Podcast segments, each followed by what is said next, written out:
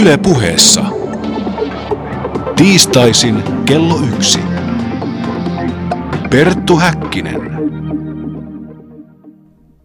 Oikein hyvää päivää teille kaikille ja lämpimästi tervetuloa tämänkertaisen päänavauksemme pariin. Minä olen Perttu Häkkinen ja tänään teemme tutustumiskierroksen maassamme vaikuttavien initiatoristen veljeskuntien mystiseen maailmaan. Aloitamme tältä kauniaisesta Odd Fellows veljeskunnan temppelistä ja vieressäni sopivasti seisookin Odd Fellowsin suursiire Rabbe Stran. Hyvää päivää Rabbe. Hyvää päivää. Voisitko ystävällisesti kertoa kuulijoillemme, jotka tässä suhteessa ovat näkörajoitteisia, että mitä kaikkea tämä temppeli pitää sisällään? No niin, tämä on Oddfellow lossisali ja itse me emme käytä sanaa temppeli. Sitä käyttää jotkut muut veljeskunnat, joiden tausta on ehkä tiukemmin kirkollinen tai joiden nimessä jopa esiintyy joidenkin kirkonmiesten ja pyhimysten nimiä. Tämä sana ei kuitenkaan aivan ole väärin, sillä Amerikassa käytetään jonkun verran sanaa the temple, vaikkakin siellä on tavallisempi, että käytetään sanaa Oddfellow Hall. Kun tulimme tästä sisään, niin tässä on ehkä mallina ollut tähän layouttiin keskiaikaiset killat ja heidän tapa istua ja, ja kalustaa huoneistonsa. Jonkun verran tässä on myöskin kirkon mallia kyllä, eli tullaan sisälle yhdestä päädystä ja sitten nähdään suoraan edessä takaseinällä, siellä on ylimestarin paikka, eli ylimestari tarkoittaa yhdistyksen puheenjohtajaa. Kyllä, eli kirkot ovat jossain määrässä mallina olleet, mutta ehkä vielä enemmän on mallina ollut juuri tämä kiltojen tapa istua ja kalusta huoneisto, mutta, ja se näkyy ehkä kaikista selkeimmin, että saamme kuvan siitä, mitä se on, kun katsomme, minkälainen on Englannin alahuoneen istumajärjestys, missä istutaan vastakkain tämmöiseen pitkään keskikäytävään. Tosin meillä ei ole sitten mitään oppositiota, me ollaan kaikki kovasti samaa mieltä asioista. Öm, tässä on neljä tällaista pulpettia, työpistettä, jotka on vähän korkeammalla kuin muut, jotka noudattavat suunnilleen ilmansuuntia itä, länsi, pohjoinen, etelä. Ylimestari on tuolla perällä. Hän on hiukan korokkeella ja hänen, edessä, hänen pulpetin edessä on tällainen kangas, jossa on kaksi nuijaa ristissä. Ei ole hyvin vaikea arvioida, etteikö se tarkoittaisi puheenjohtajaa. Sitten täällä on hänen vastapäisellä puolella sisääntulon luona on alimestarin paikka, eli vara suursiiren, anteeksi, vara ylimestarin paikka. Ja siinä tämä vastaava kangas, joka on tässä edessä, me kutsumme sitä anttipendiksi. Siinä on tiimalasi, ja se nyt ei ole varmaan hirveän vaikea arvioida, mitä tiimalasi voi tarkoittaa. Kun ollaan... Elämän katoavaisuutta. Kyllä, kun ollaan tämmöisessä aatteellisessa veljeskunnassa. Sitten meillä on nämä kaksi muuta paikkaa. Täällä on, on toimivan ex-ylimestarin paikka. Se on paikka, jossa jota pitää halussaan henkilö, joka, tai veli, joka aikaisemmin on ollut ylimestari. Hän ei enää ole niin kuin aktiivinen hallituksessa, mutta hän, hänen tehtävä on valvoa, että kaikkia pykäliä noudatetaan ja kaikki menee rituaalien mukaan. Vastakkaisella puolella on sitten kappalaisen työpiste. Kappalaisen tehtävä on oikeastaan muistuttaa meitä siitä, että korkein meitä jo johdattaa. Sitten tässä katsotaan ylös kattoon, niin siinä on tähti taivas, eli pieniä tuikkuja, jotka valaisevat, ja tämä tähtitaivas, joka tässä on, niin on se päivämäärä, jolloin lossitoiminta tuli kauniaisiin. Tähtien asennot siis tuolta päivältä. Kyllä joo, aivan oikein. No sitten on, katsotaan tuonne peräseinään vielä, missä tämä ylimestari on. Hänen vieressään on kaksi pulpettia. Toisessa on kaksi avainta ristissä. Se tietysti symboloi sitä, että siellä on kassa. Kassa löytyy sieltä, eli varainhoitaja. Ja tuossa eh, sitten hänen vieressään on taas kirja, jossa on kaksi sulkaa ristissä. Se on tietysti Lossin sihteerin eli kirjurin paikka. Sitten tuota, tässä molemmin puolin tätä ylimestarin paikkaa lukee tekstejä. Toinen on ruotsinkielinen ja toinen on suomenkielinen. Tämä suomenkielinen teksti kuuluu, kehoitamme teitä vierailla sairaiden luona, auttaa hädänalaisia, hautaa kuolleet ja kasvattaa orvot. Ja tämä on kehotus, joka ei nyt ehkä ole niin sanatarkasti tänä päivänä noudattavissa, mutta kyllä se symbolisesti on yhä edelleen keskeinen tavoite meidän toiminnassa ja pitäisi olla jokaisen ihmisen elämässä. Eli tällainen yleisinhimillinen, yhteisöllinen eetos. Kyllä, sen voi näin sanoa, että kun voi sanoa, että meidän tavoite on kuitenkin primääristi kasvattaa luonnettamme ja eettistä maailmankuvaamme ja vakaamustamme, niin, niin tässä oikeastaan on se, mistä on kysymys hyvin pitkälle. Ja tämä on ö, hyvin vanha teksti, että se on ilmeisesti tuolta 1820-luvulta peräisin. Nämä minua kiinnostavat nämä ylimestarin istuimen ympärillä olevat kolme keihästä. Mitä nämä symboloivat?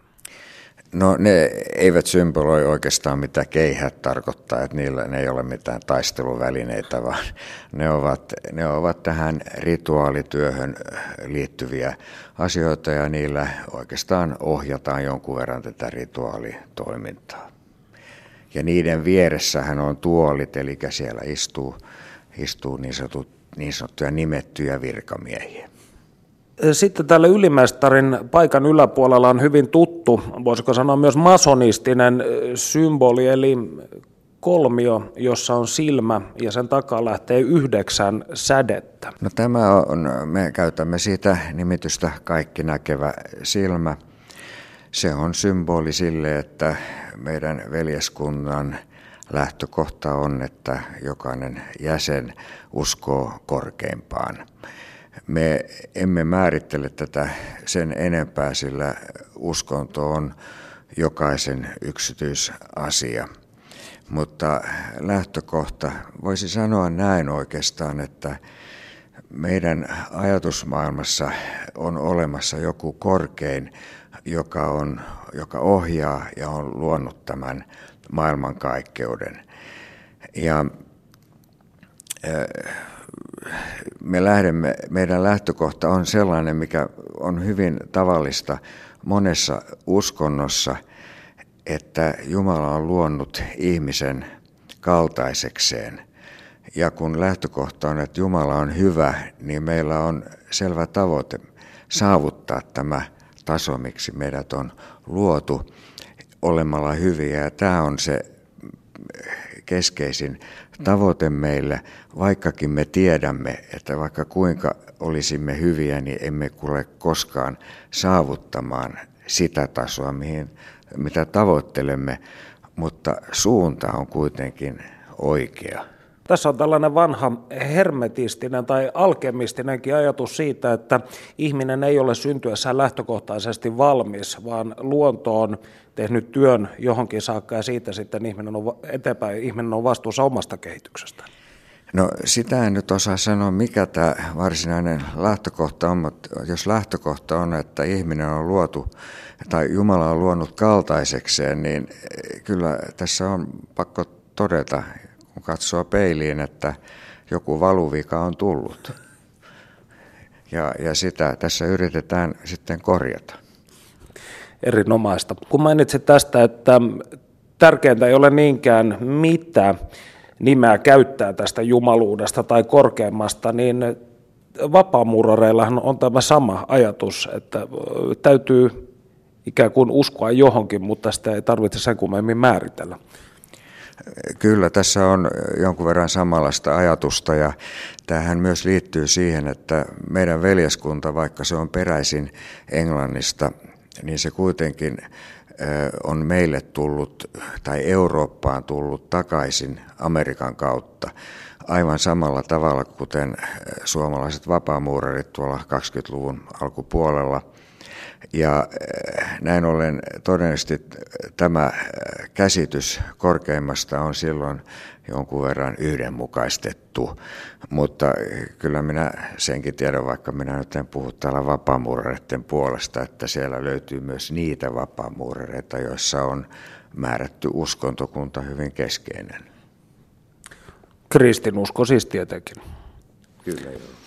No yksi asia vielä, tämä teidän symbolin Siinä on kolme toisiinsa pu- punoutunutta lenkkiä, niin kerrotko kuulijoillemme, mitä tämä symboloi? Tämä symboloi käsitteitä ystävyys, ihmisrakkaus ja totuus.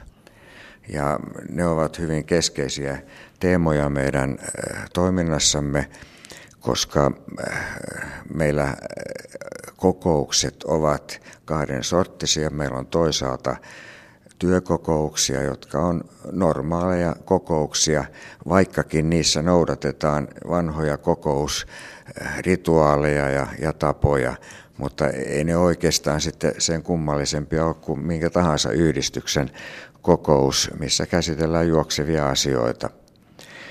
Mutta sitten meillä on näitä niin sanottuja astekokouksia, ja silloin syvennytään johonkin teemaan, ja meidän veljeskunnassamme nämä teemat ovat ystävyys, rakkaus ja totuus, ja asteiden nimet ovat myöskin juuri nämä. Eli eh, tässä niin kuin kiivetään, eh, kun on tullut eh, jäseneksi, niin kiivetään eräänlaista portaikkoa ylöspäin aste asteelta. Kuinka monta astetta teillä tarkalleen on? No meillä on täällä, Loossissa on kolme astetta, mutta sitten meillä on äh, tällainen loossien, äh, usean loossin muodostama loossi, jota me kutsumme leiriksi. Ja siellä on jälleen kolme astetta. Leirin tunnussanat ovat usko, toivo ja laupeus, joten se on selvää niin kuin rituaalisesti ja aatteellisesti se on selvä jatkumo tälle loossin työlle ja eh, leiriin pääsee mukaan, kun on täällä ensin saanut kolmannen asteen ja sitten pari vuotta osoittanut kiinnostusta veljeskuntatyöhön. Tällä seinillä on 13 asiakirjaa yhteensä. Mitä dokumentteja nämä ovat? Ne ovat niin sanottuja vapaa-kirjeitä. Eli tuota, täällä toimii yhteensä seitsemän yhteisöä, seitsemän loossia, ja he ovat saaneet vapaakirjan Suomen suurloossista, eli mikä on toimintaedellytys, että voi olla Oddfellow Lossi. Sitten taas Suomen suurloossi on saanut sitten Euroopan suurloossista vapaakirjan. Se on tuolla meidän kansliassa Pohjois-Haagassa. Se, että tämä lukumäärä on näin suuri, johtuu siitä, että kun Suomi vuonna 1984 perusti oman suurloossin, niin silloin kirjoitettiin uudet vapaakirjeet. Ja nämä aikaisemmat vapaakirjeet ovat Ruotsin ajalta, jolloin me oltiin Ruotsi, hallinnosti Ruotsin alaisia. Joten olemme kuitenkin halunneet säilyttää nämä vanhatkin, sillä me ollaan kovasti noudattamassa vanhoja perinteitä ja säilyttämässä niitä. Tämä symboli, jossa on ylös nostettu avonainen kämmen, jolla lepää sydän. Mikä on tämä tarina? No nyt äh, tietysti on, on näitä symboleja, niitä on, tässä on symboleja näille virkapaikoille ja sitten on kaikkiin asteisiin liittyy myöskin symboleja. Osa niistä on tuolla vapaakirjeen kirjeen äh, raameissa kyllä piilotettu, mutta niiden osalta on tilanne kyllä sellainen, että se kuuluu niihin asioihin, jotka edellyttää jäsenyyttä, että me kertoisimme niistä täsmälleen, mitä ne tarkoittaa. Symboleja on maailman sivu täys, mutta mitä ne täsmälleen meille tarkoittaa, niin se on vähän sisäinen asia. Tuon, jos nyt vielä kertoisin, miten yksinkertaista tuo on, se tarkoittaa lyhyesti, että, että minkä sydän sanoo, sen pitää käden tehdä. Näin siis suursiirä Rabbestran. Minä olen Perttu Häkkinen ja me vietämme parhaillaan aikaa täällä kauniaisten Odd Fellowsin loosisalissa. Tässä vaiheessa ohjelma on hyvä kuunnella, mitä kollega Panu Hietaneva on saanut aikaan. Ole hyvä Panu. Perttu Häkkinen. Kiitoksia Perttu Häkkiselle tästä kiehtovasta katsauksesta Oddfellowsin maailmaan. Minä olen nyt saapunut tapaamaan filosofian tohtori Reijo Ahtokaria, joka on luvannut avata meille toisen salaseuran eli vapaamuurareiden saloja.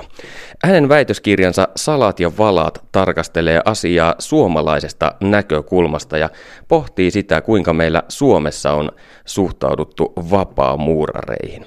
Minä kutsuin tuossa hetki sitten vapaamuurareita salaseuraksi. Onko tämä mielestäsi oikea termi vai olenko ihan hako teille? No 1850-luvulla se varmaan olisi ollut ihan oikea termi, mutta tänä päivänä emme enää tätä termiä käytä, vaan me mieluummin puhumme seurasta, jonka menot ovat suljettuja, taikka suljetusta seurasta, jonkalaisia Suomessakin toimii tuhansia muita. Enhän minä voi päästä esimerkiksi poliittisen puolueen johtokunnan kokoukseen olematta puolueen jäsen.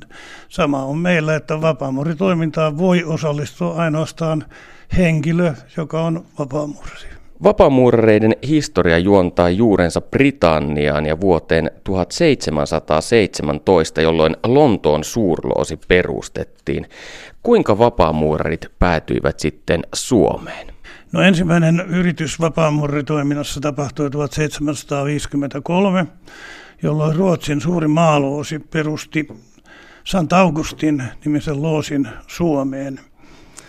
Se toimi Helsingissä ja sen jäsenet olivat pääasiassa Suomen linnan linnoitustöissä olevia upseereita, lakimiehiä ja niin edelleen. Suomen sota katkaisi 1809 tämän toiminnan ja Suomen itsenäistyttyä moni alkoi jo Suomessakin miettiä vapaamurreiden saamista omaan maahamme – mutta varsinaisesti tämä asia toteutui vasta, kun Amerikkaan siirtolaisiksi lähteneet veljet, jotka olivat saaneet Amerikassa vapaamurriasteensa, toivat tämän aatteen Suomeen. Ja se tapahtui 1922 elokuussa, jolloin perustettiin ensimmäinen suomenkielinen loosi, Suomi-loosi numero yksi. Palataan kohta tähän 1900-luvun tilanteeseen, mutta pohditaan hieman kirjallisia viittauksia, joita historiasta löytyy. Kuinka vanhoja ovat vanhimmat kirjoitukset Suomessa, jotka käsittelevät vapaamuurareita? Vanhin tunnettu kirjoitus, painettu teksti, on vuodelta 1803 Almen Literatur-lehdessä. Se oli hyvin perusteellinen selvitys vapaamuuriudesta ja sen kirjoittajaksi mainitaan H.G. Portaan – mutta myöhemmin sitten kyllä jo selvisi, että se ei ole Portaanin tekemä, vaan se oli käännösteksti, joka oli levinnyt poniin pohjoismaisiin lehtiin. Ja sen tekijä oli Saksassa olevan Göttingenin yliopiston eräs professori. Tämän jälkeen näitä muutamia tekstejä esiintyi vielä 1800-luvun puolella, mutta ensimmäinen asianmukainen vielä tänä päivänä hyväksyttävä teksti tuli vasta 1900-luvun alku, alkuvuosina. Millaisen sävyyn se kuvasi vapaamuurareita? Ne ensimmäiset tekstit ovat olleet hyvin, hyvin asiallisia. Ja kaksi pääasiaa on vapaamuurista mainittu. Ensimmäinen on se, että vapaamuurius on salaseura, jonka menot ovat salaisia, mutta vapaamuurien tarkoitus on hyvän tekeväisyys. Tämä sama kahden asian esittely oli myöskin ensimmäisessä tietosanakirjateksteissä. Niissäkin todettiin, niissä lyhyissä teksteissä todettiin, että vapaamuureus on ikivanha salaseura, jonka päätarkoitus on hyvän tekeväisyys hädässä olevien auttaminen. 1800-luvulla vapaamuurareista liikkui niin sanottuja vapaamuuraritarinoita kansan parissa. Mitä nämä vapaamuuraritarinat olivat ja millaisena vapaamuurit niissä kuvattiin? 1930-luvun alussa kerättiin tarkoituksella muistiin näitä vapaamuuritarinoita, joita löytyy noin kuutisen sataa. Niissä oli muutamia yhteisiä teemoja, joissa kuvailtiin vapaamuurareita ja vapaamuurareita ja yleensä vähän negatiivisessa tai epämääräisessä hengessä. Eräs teema oli se, että vapaamuurit ovat noitia. Heillä on yli, yliluonnollisia voimia, he kulkevat seinien ja kivien läpi, voivat aiheuttaa pahaa esimerkiksi naapurin karjalle ja niin edespäin. Toinen teema oli se, että vapaamuri teki liiton saatanan kanssa. Eli liittyessään vapaamuri loosiin hän lupautui saadakseen etua ja menestystä, lupautui antamaan sielunsa saatanalle kuolemansa jälkeen. Kolmantena sanoisin, että yleisesti sy- syytös kohdistettiin vapaamurreihin jumalattomuudesta. Menot olivat täysin, täysin jumalattomia. Öiseen aikaan käytiin kirkossa jotain salamenoja toimittamassa ja niin edelleen. Vapaamuurit olivat näiden tarinoiden mukaan myös hyvin rikkaita, koska heiltä ei rahaa puuttunut. Rahaa tuli taivaasta ja hyvin useasti toistuu tarina, että musta koira tai musta kissa kuljetti kaulassaan laukkua, joka oli täynnä rahaa ja se toimitettiin sitten vapaamuurarille. Vapaamuurin kuolema oli, oli kanssa hyvin erikoinen tapaus, koska samanaikaisesti kun Vapaamurri kuoli, niin hänen kellonsa pysähtyi, tai kaikki talon kellot pysähtyivät, hänen lempi koiransa kuoli, hevonen saattoi kuolla ja niin edelleen. Ja sitten kun mentiin Vapaamurria hautaamaan, koko Vapaamurri ei enää löytynyt mistään. Vaan Vapaamurri oli hävinnyt, eli se saatanalla annettu vala oli nyt sitten pitänyt. Sitten tämän tapaisia tarinoita vielä 1900-luvun alussa kerrottiin. Historian aikana vapaamuurareiden toiminta on myös rajoitettu. Mistä niin kutsutuissa vapaamuurarikielloissa on tarkalleen ollut kyse? Vapaamuurikieltoja on meidän historiamme ajatellaan annettu kaksi. Ensimmäinen annettiin Ruotsissa, siis Ruotsin vallan aikana, Kustaa neljännen Adolfin toimesta. Se ei ollut varsinainen ehdoton kielto, mutta hyvin vakava ukaasi, jotta kaikki salaseurat joutuivat koska tahansa tapahtuvan viranomaisten tarkastuksen kohteeksi. Niiden piti esittää omat pöytäkirjansa, omat kirjeenvaihtonsa ja varautua siihen, että milloin tahansa valtion tarkastaja saattoi tulla sisään. Tämä koski kaikkia muita salaseuroja, paitsi vapaamuurareita, joiden suurmestari oli tämä kuningas. Seuraava vapaamuurikielto, joka ehdottomasti kielsi vapaamuurilooseihin kuulumisen, annettiin 1822 Venäjän saarin toimesta. Ja tämä perustui tietysti Venäjän sisäisiin poliittisiin oloihin. 1824 tämä kielto vielä uudistettiin ja erityisesti Suomea koskevaksi tehtiin vuonna 1848.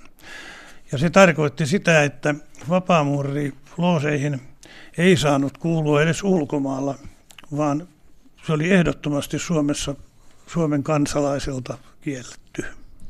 Pelkäsikö tsaari, että vapaamuurarit jollain tavoin uhkaavat hänen asemaansa ja yhteiskuntarauhaa? Se oli tietysti kaiken pohja ja eh, olihan Venäjällä jo selviä esimerkkejä siitä, että nämä salaseurat olivat hyvin vaarallisia. Perttu Häkkinen. Siirrytään seuraavaksi sitten Suomen itsenäisyyden aikaan. Kirjassasi nimität vuosien 1922 ja 1939 välistä aikaa niin sanotuksi uudeksi tulemiseksi. Millaista vapaamuurareiden toiminta oli tuolloin? Tietysti 1920-luvun alku oli meillä itsenäisyyden voimakkaan rakentamisen aikaa. Vapaamuuraus oli kovin, kovin hapuilevaa tietysti alkuvaiheessa ihmisiä, miehiä, jotka tunsivat tämän asian, oli, oli tietysti hyvin vähän. Ne, ja ne tietäjät olivat tuolla kaukana meren takana. Vapaamuurin rituaaleita piti ryhtyä kääntämään, mutta sanasto esimerkiksi oli luotava kokonaan uudestaan, koska oli monia sanoja, joita ei normaalissa kielenkäytössä ollut. Myöskin oli taloudellisia vaikeuksia tietysti, vaikka ensimmäiset suomalaiset vapaamuurit olivatkin niin sanottua yläluokkaa. Niin siitä huolimatta tietysti ei ollut kokoustiloja, me ei ollut näitä rituaalivälineitä, ei ollut rituaalikirjoja ja kokemus kaiken puolin oli täysin olematonta. Tiettyjä vaikeuksia oli siis, siis heti alussa. Vuosien 1940 ja 1978 välistä aikaa kutsut murroksen vuosiksi. Mistä tässä murroksessa oli kyse? Kun talvisota alkoi, niin Suomessa oli 407 vapaamuuraria. Toiminta tietysti keskeytyi talvisodan ajaksi, eikä se sitten sen välirauhan aikanakaan päässyt, päässyt uudelleen alkuun. Poliittinen tilanne, siis uuden sodan uhka ja tiivis liittoutuminen Saksan kanssa johtivat sitten siihen, että 1940-41 vuosien vaihteessa vapaamuuritoiminta päätettiin keskeyttää Suomessa. Ja niin ei sodan aikana, jatkosodan aikana siis ollut minkäänlaista vapaamuurista toimintaa. Mutta toiminta aloitettiin kuitenkin jo heti syksyllä 1945. Ja minusta tätä seurantakehitystä voidaan vapaamuurihistoriassa luonnehtia todella murrokseksi. Voitaisiin sanoa, että vapaamuurin temppelistä oli vain rauniot jäljellä – joille nyt ryhdyttiin rakentamaan, siis melkein tyhjästä. Aika oli edelleen poliittisesti levotonta, maan jälleenrakennus, sotakorvaukset, poliittiset kärhämät ja muut sellaiset loivat tietysti rauhattomuutta. Ja tässä piirissä parisen sataa vapaamuuraria ryhtyi rakentamaan vapaamuuriottamme uudelleen. Ja kun Loosea sodan päättyessä oli ollut viisi, niin 1970-luvun lopussa niitä oli yli 80. Että siis todella, todella nopea kehitys. 1980-lukua kutsut kirjassasi julkisuuden vuosikymmeneksi ja silloin vapaamuurarit olivat median pihdeissä. Kerrotko hieman tuosta ajasta? 1980-luku on todella erittäin mielenkiintoinen vaihe koko maailman vapaamuurariudessa – Erityisesti Euroopan vapaamuurariudessa se oli hyvin myrskyisää aikaa. Se alkoi siitä, kun Italiassa maaliskuussa 1981 paljastui niin sanottu P2-loosin skandaali. Kyseessä ei ollut mikään tunnustettu vapaamuuriloosi, vaan Italian suurloosin aikoinaan perustama, ihan oikea loosi, jonka mafia oli Liisio Selli nimisen rikollisen johdolla vallannut. Kun Vapaamuriloosi nimen käytölle ei kukaan voi saada yksin oikeutta, voitiin siis loosin nimeä käyttää täysin vapaasti. P2-loosissa oli tuhatkunta jäsentä, josta suurin osa kuului yhteiskunnan eliittiin. Oli ministereitä, kenraaleja ja amiraaleja, lähettiläitä, kansanedustajia, diplomaatteja, 140 pankkimaailman johtajaa ja niin edelleen. Myös Vatikaanin pankki Ambrosius oli sekaantunut P2 toimintaan, joka kautta linjan oli rikollista. Italiassa syntynyt valtava tutkinta- ja tiedotuskaos. Se levisi, nopeasti koko maailmaan, mutta erityisesti se vaikutti Euroopassa. Vapaamuurien toimintaa ryhdyttiin seuraamaan ja tutkimaan, negatiivisia asioita, kun yritti kaivaa esiin. Ja ellei sellaisia löytynyt, niin niitä sitten keksittiin. Miten tämä sitten näkyi Suomessa? Sanoit, että tämä levisi nimenomaan Euroopassa, mutta Suomessa tietenkin Hymyilehti tunnettiin siitä, että se julkaisi vapaamuureiden jäsenlistoja. Miten muuten se näkyi? No tämä Italiassa alkanut kohu ja sitten kautta Euroopan levinnyt näkyy esimerkiksi Suomen mediassa siinä, että kymmenvuotiskaudella 1980-1990 Suomessa ilmestyi vähän toista tuhatta vapaamuuretta käsittelevää artikkelia. Ja kun analysoin niitä, niin noin sata niistä oli jotenkin neutraalia tai positiivista vapaamuureiden kannalta. Kaikki vanhat aikaisemmin jo valheiksi todetut syytökset oli kaivettu esiin ja niitä paisuteltiin, kuviteltiin uusilla jutuilla ja, ja kuvilla. Ja myös radio ja televisio olivat tässä ajoittaa hyvinkin innolla mukana. Hyvä esimerkki tästä, tästä tiedotushuumasta, joka silloin vallitsi, oli, oli Helsingin niin sanottu metrojuttu. Kun metron suunnitteluun, päätöksiin, siihen liittyviin hankintoihin ynnä muihin vastaaviin asioihin katsottiin liittyvän väärinkäytöksiä, haastettiin niistä vastaamaan oikeuteen noin 50 henkilöä. Yksi heistä oli Siemensin edustaja, vapaamuurari, jota syytettiin lahjoksen antamisesta. Toinen näistä, näistä haastetuista oli Helsingin kaupunginjohtaja Teuvo Aura, joka oli esitellyt asioita kaupungin hallitukselle. Myös hän oli vapaamuurari. Oikeudenkäynnin istuvaksi tuomariksi valittiin Arvalla mies, joka oli erään loosin jäsen, siis myös vapaamuurari. Näiden kolmen miehen takia, siis jutussa oli 50 henkilöä, näiden kolmen miehen takia lehdistö kirjoitti pitkiä juttuja suuresta oikeudenkäynnistä. Siemensin johtaja tuomittiin täysin aiheellisesti. Kaupunginjohtaja ei voitu tuomita siitä, että hän virkansa puolesta suoritti näiden asioiden esittelyä. Ja istuvaa tuomaria ei voitu jäävätä. Tämä kertoo mielestäni siitä, että kuinka hepposin perustein media voi lähteä, lähteä liikkeelle ja leimaamaan yhden osan kansalaisista, tässä tapauksessa vapaamuureita. Tämän jälkeen alkoi hiljaisuus. Vuonna 2000 julkaistu väitöskirja hiljensi sitten pitkäksi aikaa kaiken kohun, eikä minusta viimeksi kuluneena vuosina ole joitakin perin naiveja yrityksiä lukuun ottamatta ollut mitään tähän verrattavaa mediassa tapahtuvaa liikettä. Tämä on myös minun arkikokemukseni, eli havaintojeni mukaan media ei tänä päivänä kovinkaan aktiivisesti ole vapaamuurareiden perässä. Miksi vapaamuurit saavat tänä päivänä olla melko rauhassa? No varmaankin, varmaankin on yksi syy on se, että vapaamuurit ovat avautuneet toiminnastaan. Me olemme järjestäneet eri paikkakunnilla esimerkiksi vapaita, vapaita tilojemme esittelyjä. On, on järjestetty useampia symposiumeja, vapaamuuripäiviä, joihin ihmiset ovat voineet osallistua. Mutta en epäile, että jos jotakin raflaavaa tapahtuu, jossa vapaamuurit ovat mukana, niin kyllä varmasti aika helposti taas päästään sitten kyllä pintaan. Että kyllä asia sillä tavalla varmaan on edelleen jotenkin arka tai herkkä. Jos asia miettii yleisellä tasolla ja globaalisti, niin kuinka suomalainen yhteiskunta on kohdellut vapaamuurareita? Onko täällä päästy helpommalla kuin jossain päin muualla maailmaa? Mä luulisin, että yleisesti ottaen se kohtelu on ollut eri puolilla maailmaa samanlaista.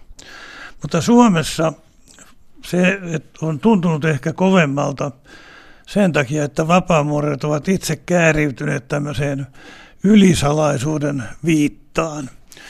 Jos olisi jo 1920-luvulta lähtien avoimemmin kerrottu, mitä, mitä vapaamuuraisuus on, mihin se pyrkii, minkälaisia keinoja se käyttää, niin varmaan se taivaalle olisi ollut paljon helpompi.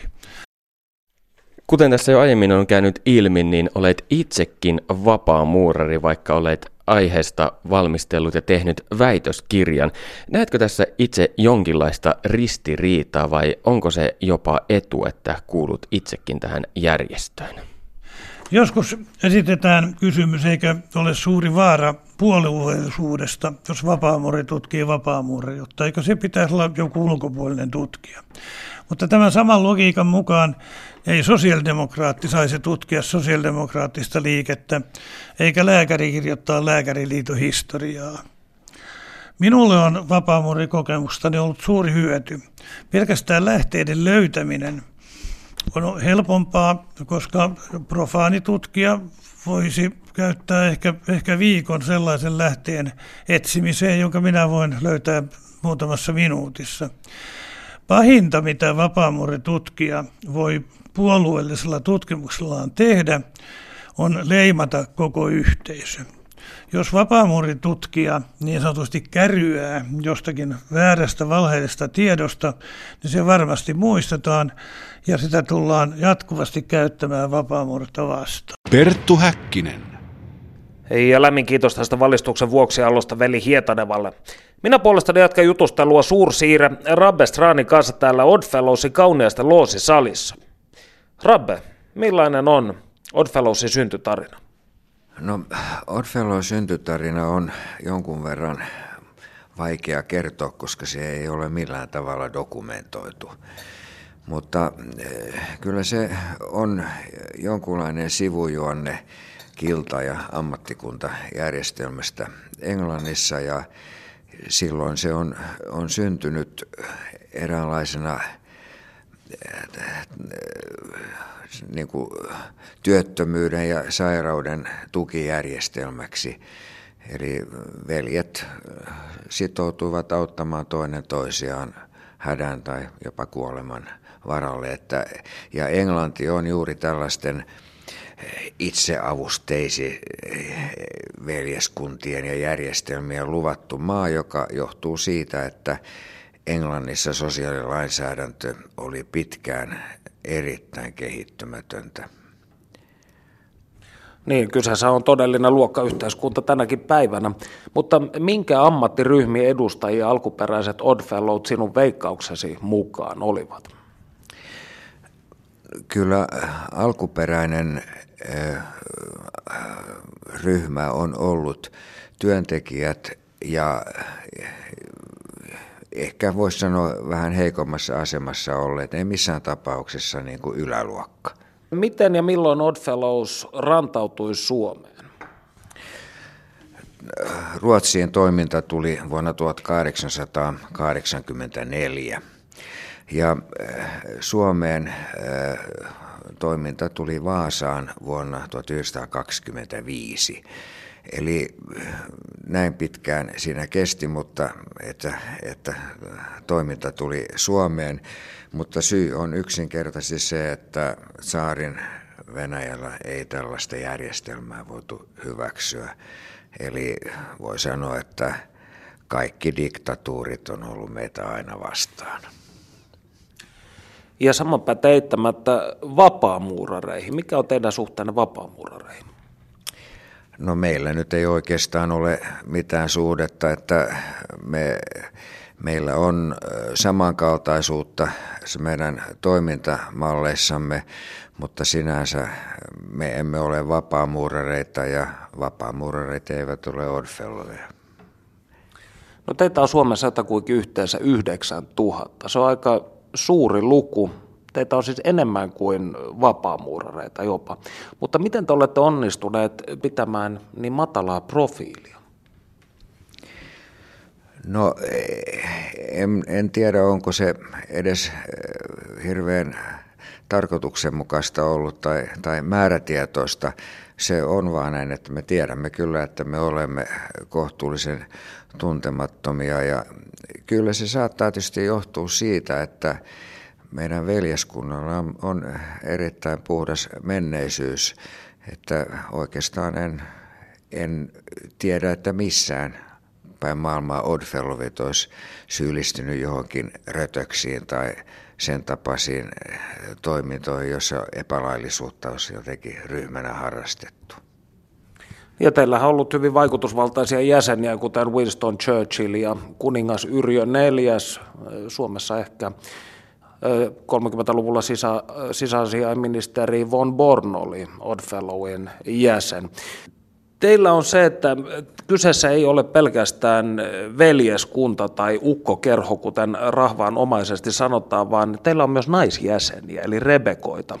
Kuinka paljon sisaria teidän yhdistyksessänne on suomenlaajuisesti?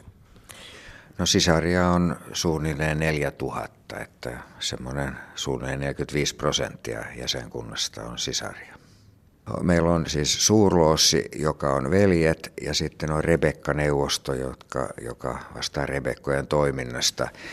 Ja oikeastaan tämän päällä on sateenvarjona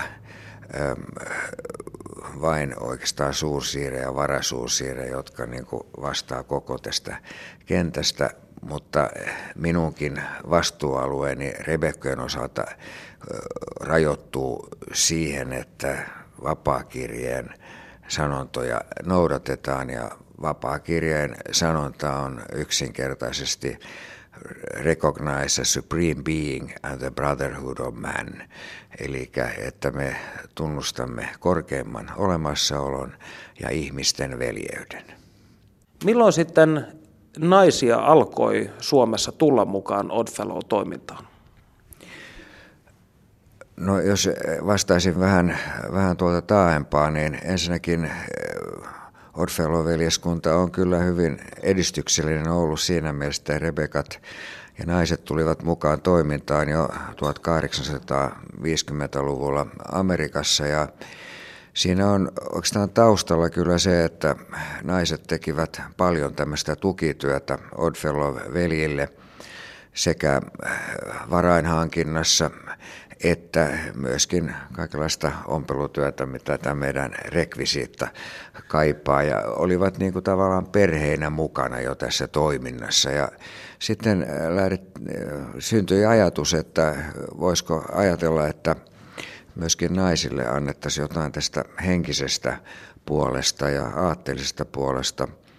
Ja äh, näin syntyi Rebekka Aste 1850-luvun puolessa välissä joka sitten kehittyy niin, että 1890-luvulla tultaessa niin Rebekat täysin niin kuin itsenäistyi omiksi looseiksi, joissa ei enää sitten eh, miehillä ollut mitään mm, tai osallistumisoikeutta.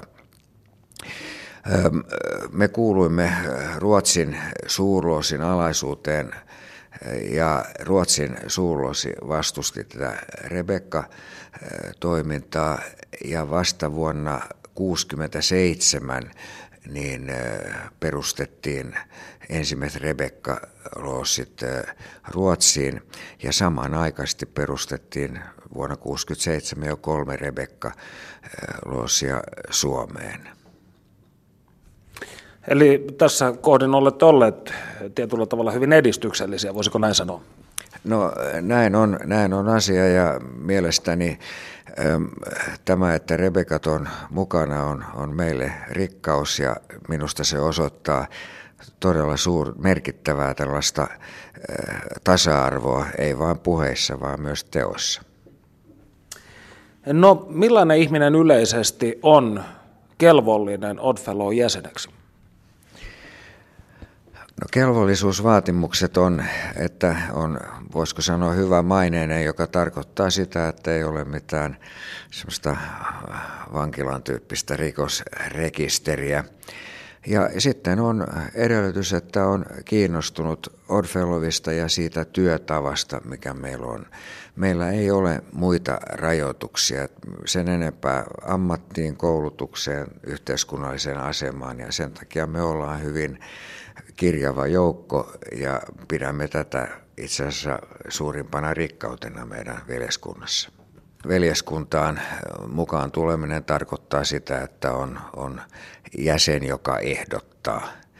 Ja nyt on, on kyllä mahdollista myöskin, internet oikeastaan mahdollistaa tämän, että ihmiset tutustuu veljeskuntaan ja sitten kysyvät, että pääsisikö mukaan. Ja silloin joudutaan niin kuin keskustelemaan tämän kyseisen henkilön kanssa ja tutkimaan, että hänen aiheet hakea jäsenyyttä on oikea ja hänelle sitten järjestetään kyllä joku, joka sitten tuntee. Ja sitten kun, jos joku in, on, osoittaa kiinnostusta, niin sitten me myöskin katsotaan vähän, että sattuisitko tuntemaan jonkun meidän piiristä. Muuten meidän jäsenrekisteri ei ole julkinen.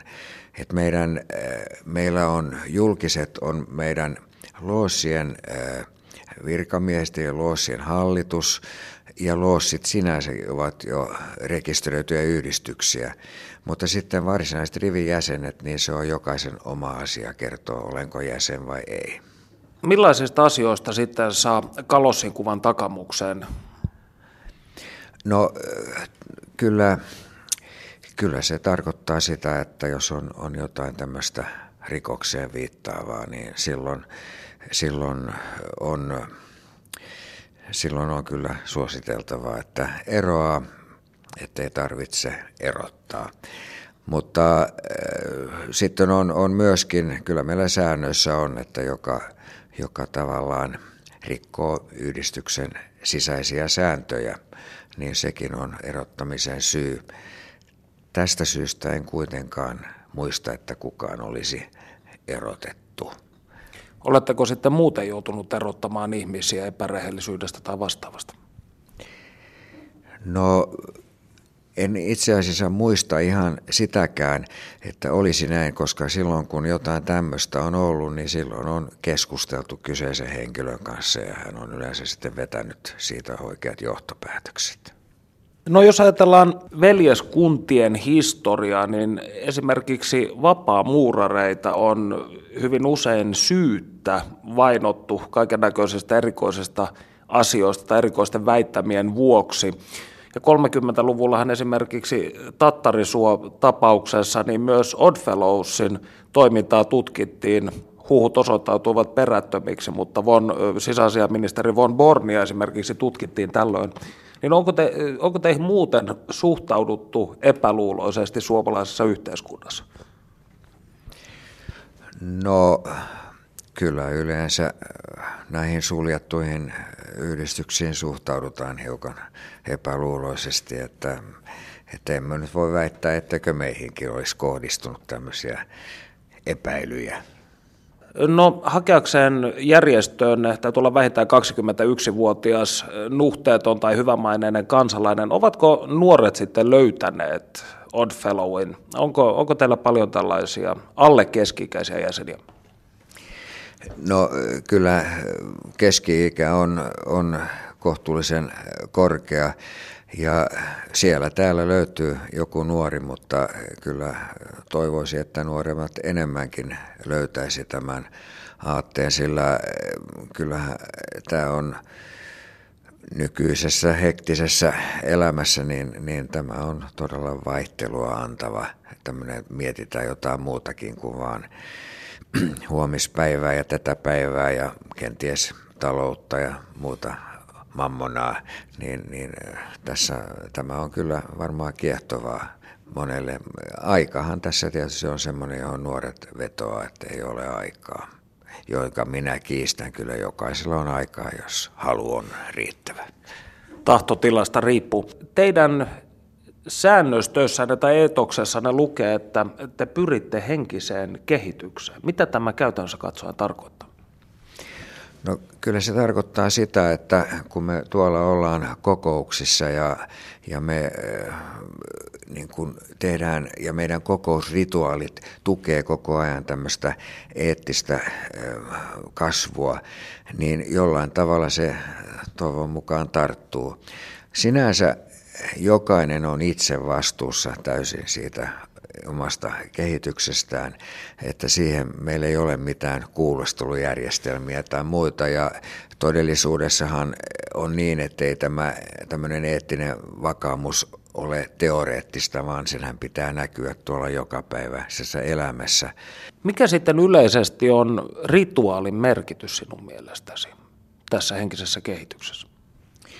No, kyllä rituaalin merkitys on, on aivan keskeinen meidän kokouksissamme ja, ja kyllä, kyllä, se on, kyllä se on siitä, kun se lähtee, koska rituaalia on, on osa sitä. Sitten sen jälkeen myöskin pidetään esitelmiä ja keskustellaan siitä teemasta, mikä on ollut siinä asteessa. Ja ilman muuta on hyvin keskeinen tämä rituaalin merkitys. Monelle profaanille kansalaiselle tällainen mystisyyden verho voi vaikuttaa erikoiselta ja ihmiset voivat kysyä, että minkä takia te ette sitten vain tee kaikesta toiminnastanne julkista, niin mikä on tämä mystisyyden tarkoitus? No, tarkoitus on kyllä alkuaan se, että kun saadaan aste, niin silloin asteen saaja tulee ensi iltaan.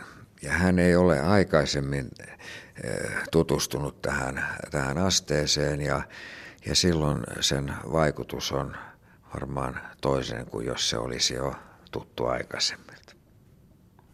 Eli voi sanoa psykodraamallinen elementti tietyllä tavalla, joka muokkaa ihmisen psyykeä mahdollisesti. Kyllä se sitä tarkoittaa ja, ja sitten kun kerran on saanut asteen, niin ei silloin ole kyllä ymmärtänyt äh, ensimmäisellä kertaa kaikkea, mitä siihen liittyy, vaan se on, se on monen toiston jälkeen, joihin sitten on oikeus sen jälkeen, kun asteen on saanut. Sivullanne todetaan, että yhteisönne on vapaa kaikista uskonnollisista ja poliittisista sidonnaisuuksista. Kuinka moinen on mahdollista? No se tarkoittaa sitä, että meidän ähm, asialistoilla ei ole koskaan mitään poliittisia aiheita ja tuolla etenkin tuolla Loosisalin puolella niin, niin minkäänlaisia sellaisia uskontoon liittyviä kysymyksiä, jotka aiheuttaisi jotenkin eri puraa, niin sellaisia ei, ei esitetä siellä. Tietysti me ollaan tavallisia ihmisiä, että täällä sitten kahvilan puolella voidaan sitten esittää vaikka mitä näkemyksiä, mutta kyllä se kuuluu tähän meidän näkemykseen, että hirveän kärkeviä näkemyksiä ei esitetä. Ja toisaalta on tietysti määrättyjä asioita, jotka kyllä ovat poliittisia, mutta mutta, ja, jotka ovat, niin kuin sanotaan, punaisella listalla. Eli missään tapauksessa me emme osallistu äh, velinä täällä keskusteluun mistään rasistisista aiheista ja tämmöisistä. Nämä täytyy olla täysin poissa meidän ohjelmastamme. Minkälaista hyvän tekeväisyyttä te harjoitatte? Meillähän merkittävin rahasto on, on meidän on Oddfellow lastenrahastosäätiö, joka on perustettu vuonna 2000, joten sen pääoma on vielä kohtuullisen pieni. Onko toiminnassa mukana myös maahanmuuttajia? No niitä on kyllä ihan yhden käden, yhdellä käden sormilla lueteltavissa. Et mitään estettä ei sille ole, mutta tuntuu siltä, että tämän tyyppisiin veljeskuntiin niin, niin kantaväestöä on, kantaväestö on se, jota, jota, niin kuin, jota pyydetään. Mutta me ollaan kyllä avoimia kaikille, että tervetuloa vaan, jos on, on niin kuin toisen, on niin kuin maahanmuuttaja. No miten hahmotatte teidän ja vapaamuurareiden väliset erot? No eroja tietysti on siinä mielessä, että meidän rituaalit on, on täysin uniikkeja ja vapaamuurilla on ihan omat rituaalit. Mutta samankaltaisuutta tietysti on sen takia, että meidän syntyhistoria on tuolta 1700-luvun puolen välin jälkeen. Vapaamuurit on ehkä hiukan vanhempi veljeskunta, mutta näihin veljeskuntiin on kuulunut alkuaan paljon sellaisia jäseniä, jotka ovat olleet sekä vapaamuureita että oddfellowita. Ja, tämä on, ja, ja myöskin muita veljeskuntia. Että tämä on niin kuin tämmöinen englantilaisen yhteiskunnan yhteiskunnalle tyypillinen, tyypillinen järjestäytymisasia. Ja sen takia tässä on tapahtunut sellaista määrätynlaista yhdenmukaisuutta ja koordinointia, vaikkei se ole ollut tarkoitus. Voiko tänä päivänä olla kummankin järjestön jäsen? Kyllä voi olla. Emme me aseta oikeastaan mitään, mitään rajoituksia, sen tyyppisiä rajoituksia jäsenyyteen, että, että oikeastaan meillä on tuo rajoitus on se, että ateisti ei voi olla Oddfellow. Mikä Oddfellowille on sitten pyhää? Mitä ei saa loukata? Mistä te suututte? No kyllä me varmasti vähän suutumme ja otamme itseämme siitä, jos meistä esitetään jotain ihan väärennettyä tietoa. Jotkut jäsenet eivät todella pidä siitä, että meitä kutsutaan salaseuraksi, koska emme olla varsinainen salaseura, että en minäkään tässä istuisi enkä, eikä meillä olisi kyltti tuolla seinällä, jos me oltaisiin salaseura. Että me oikeastaan täytyisi vain sanoa, että että me ollaan, ollaan ihan kaikkea muuta kuin salaseura, mutta meillä on asioita, joita me emme kerro. Eli emme kerro ulkopuolisille, vaan täytyy jäseneksi tulla, sitten kerrotaan kaikki. Ehkä tuossa kun tässä nyt ollaan, ollaan tämän äh, kerhotiloissa, niin tuossa on Oddfellow-lippu, jossa on nämä kolme lenkkiä ja Suomen lippu vieressä ja voisi kyllä sanoa, että tämmöinen eräänlainen terveellä pohjalla oleva isänmaallisuus on kyllä myös meidän arvojamme. Minä vuonna sinä liityit Oddfellow jäseneksi? Minä olen liittynyt jäseneksi vuonna 1970. Ja joten mitä siitä nyt tulee? Niin siitä tulee niin kuin 45 vuotta. Mitä 45 vuotta Oddfellow jäsenenä on sinulle antanut? No kyllä se on antanut tavattoman paljon ja se on todella rikasta, rikastuttavaa elämälle, kun, kun löytää näitä, näitä niin kuin elämän tarkoituksia ja syviä totuuksia. Lämmin kiitos haastattelusta Rabbe Straan. Kiitoksia. Ja me palaamme asiaan ensi viikolla uusin kujein. Yle puheessa. Tiistaisin kello yksi. Perttu Häkkinen.